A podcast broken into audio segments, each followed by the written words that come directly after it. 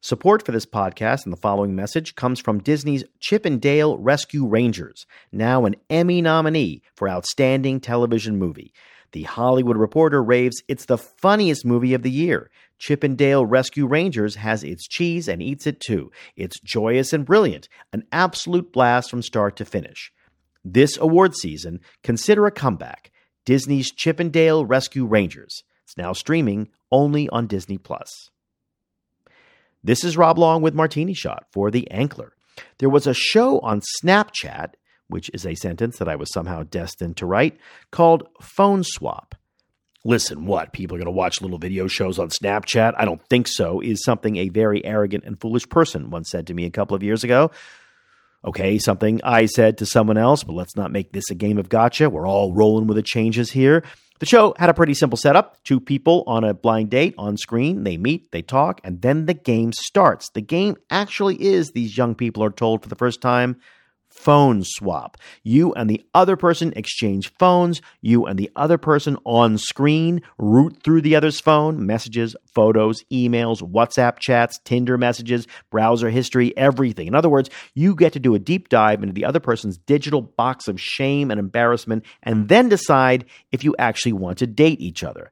This was a real show, and it was you know, it was actually pretty good, funny, a little excruciating, and on Snapchat, which seems like a place where a lot of secret and shameful things get done and sent around. So it was a case of very on-brand content. It's basically a game about being embarrassed and mortified and having your creepy secrets come tumbling out.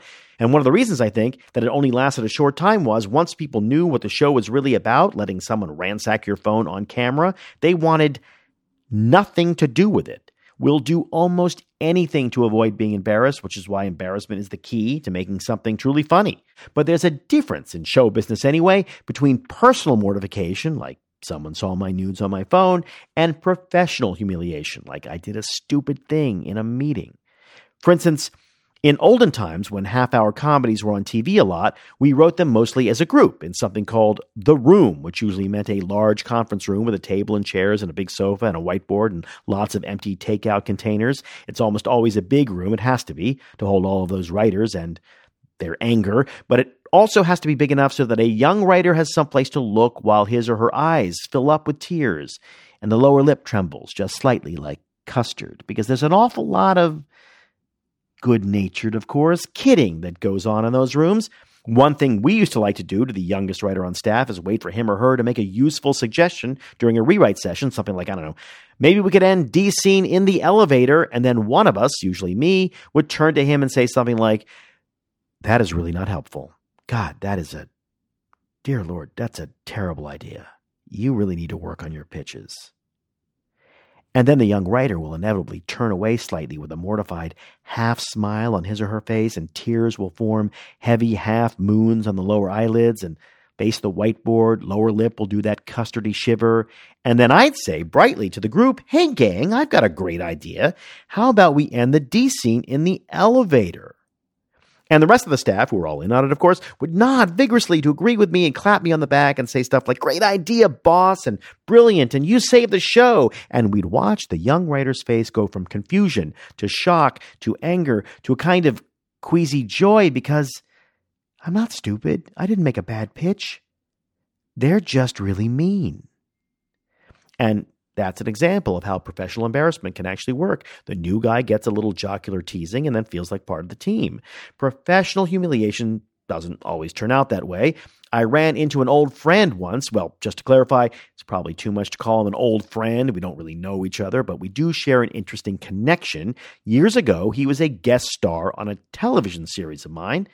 Again, to clarify, guest star in the TV business doesn't really mean star or even guest. It's just one more Hollywood euphemism like manager of comedy for the just promoted assistant, or dialogue coach for memorization helper, or well, old friend for a guy who appeared on a show I was doing. See, a guest star is sometimes crudely called a day player, a name that day players hate because they're paid by the day. But that doesn't sound upscale enough, so now we say guest star, and that makes everybody feel better because that's what we do in show business when we don't want to pay you more. We just upgrade your title a little bit because titles are free and money costs money.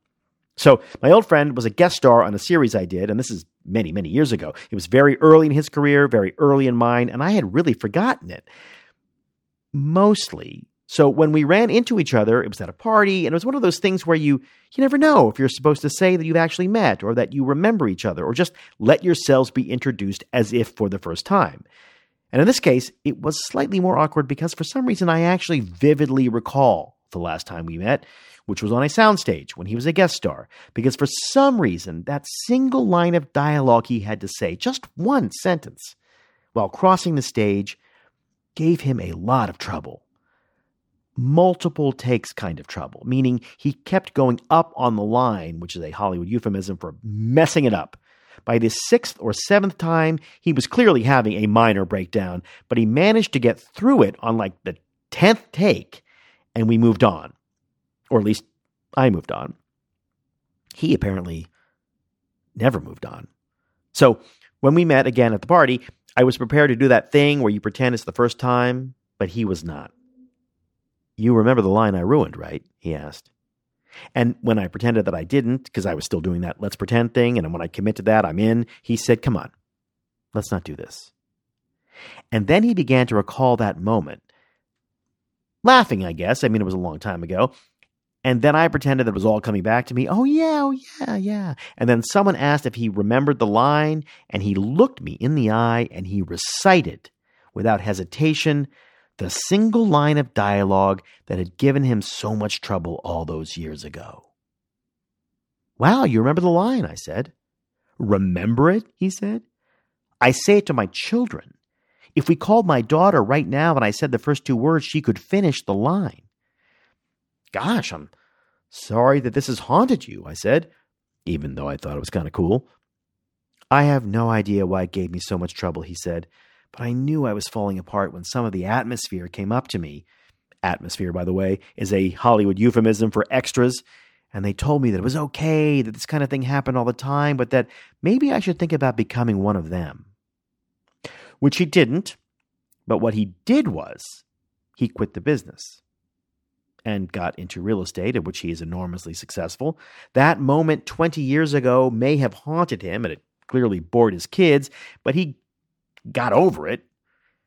And when we met again years later, it was something we could laugh about, but I couldn't help thinking, you just quit being an actor? It was that bad? I know an actor who had his first role in a major TV comedy. It was a guest starring role. He played a guy in an office, I think. But between the time he shot the show and the time the show was going to air, he had moved to a small town and was tending bar there. He's waiting to save up some money to come back to LA and restart his career. So when he found out that his episode was going to air, he let it slip that he was in it. And the town turned out to see their favorite bartender on screen. The local TV guy came. The local newspaper came. Everybody came. But what the actor didn't know, what he didn't even know was possible, was if he had been cut out entirely. We used to do that a lot for time for a lot of reasons. When you're cutting a show, you almost always cut the guest star part first. So imagine the town gathered in the bar because he had said he was on a TV show, the newspaper, the TV station, everyone watching the show together, and he's not in it? Was he lying? Now, that would have been a humiliating and unrecoverable disaster.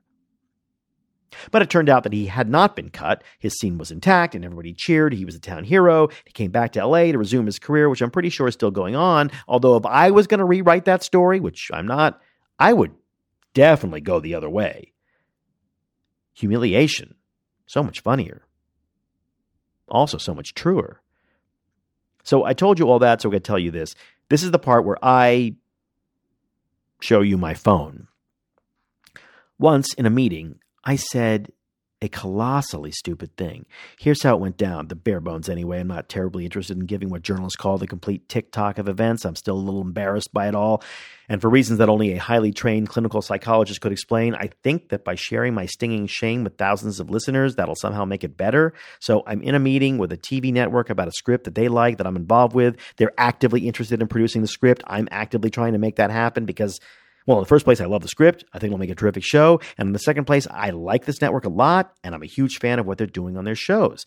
In other words, from the moment we all sit down together and make small talk and sip from our water bottles, it's a positive creative meeting.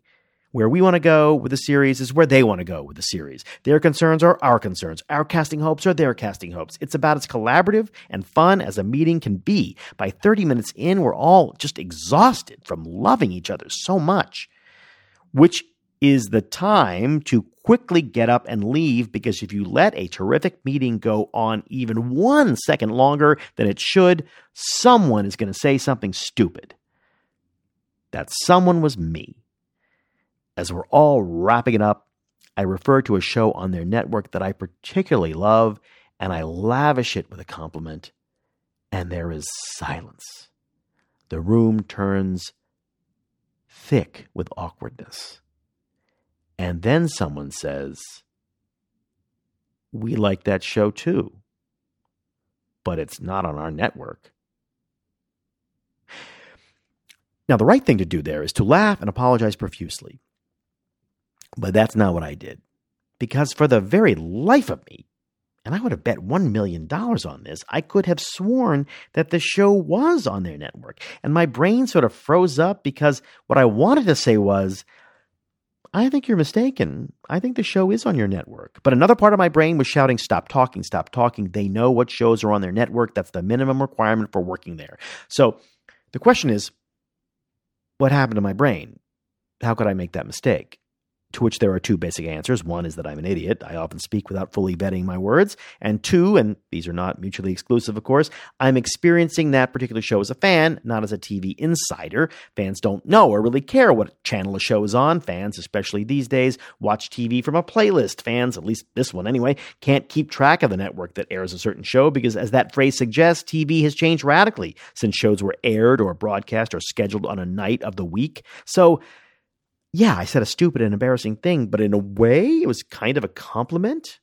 I associate my favorite shows with that network, and also a kind of a sign of the new TV industry in which individual shows have more prominence and power than the network they appear on. At least that's what I tell myself when I think about that moment and wince, which, by the way, sharing the story with thousands of people has not abated. That's what I tell myself when I think about my actor friend who left the business entirely. That's what I tell myself when I remember that in the entertainment industry and probably every other industry, every meeting, any meeting, can easily turn into an episode of Phone Swap. And that's it for this week. Next week, we will identify the problems with your work. For The Ankler, this is Rob Long.